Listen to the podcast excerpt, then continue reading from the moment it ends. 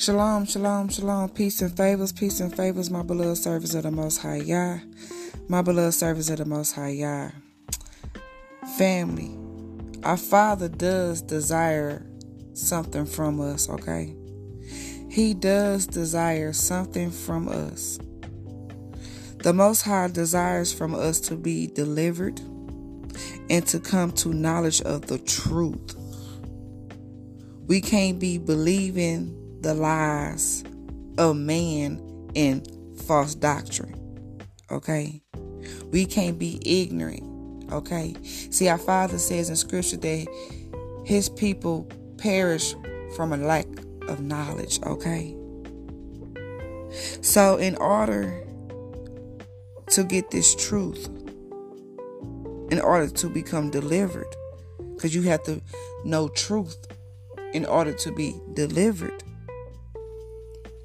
All you have to do is ask Yahuwah in the name of Yahusha, okay, to show you the truth. And our Father, just because He loves us so much, He will show you, He would not hold anything back, unlike men, okay? Our Father led me to 1 Timothy chapter 2, verses 3 through 4.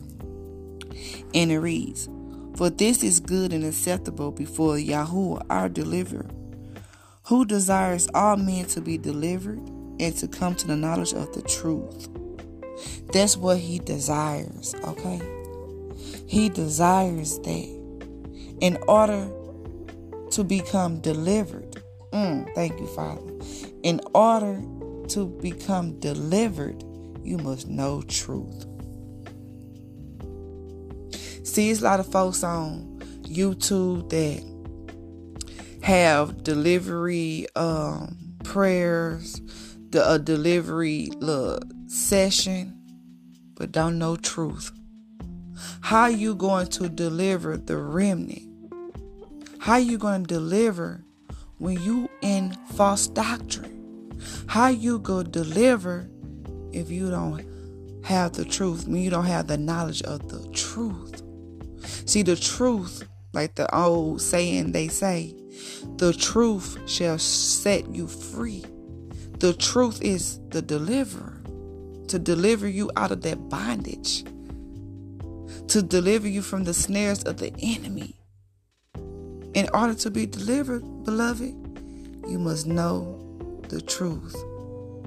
You must come into the truth.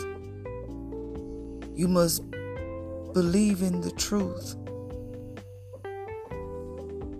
And once you get that truth, you must walk in that truth.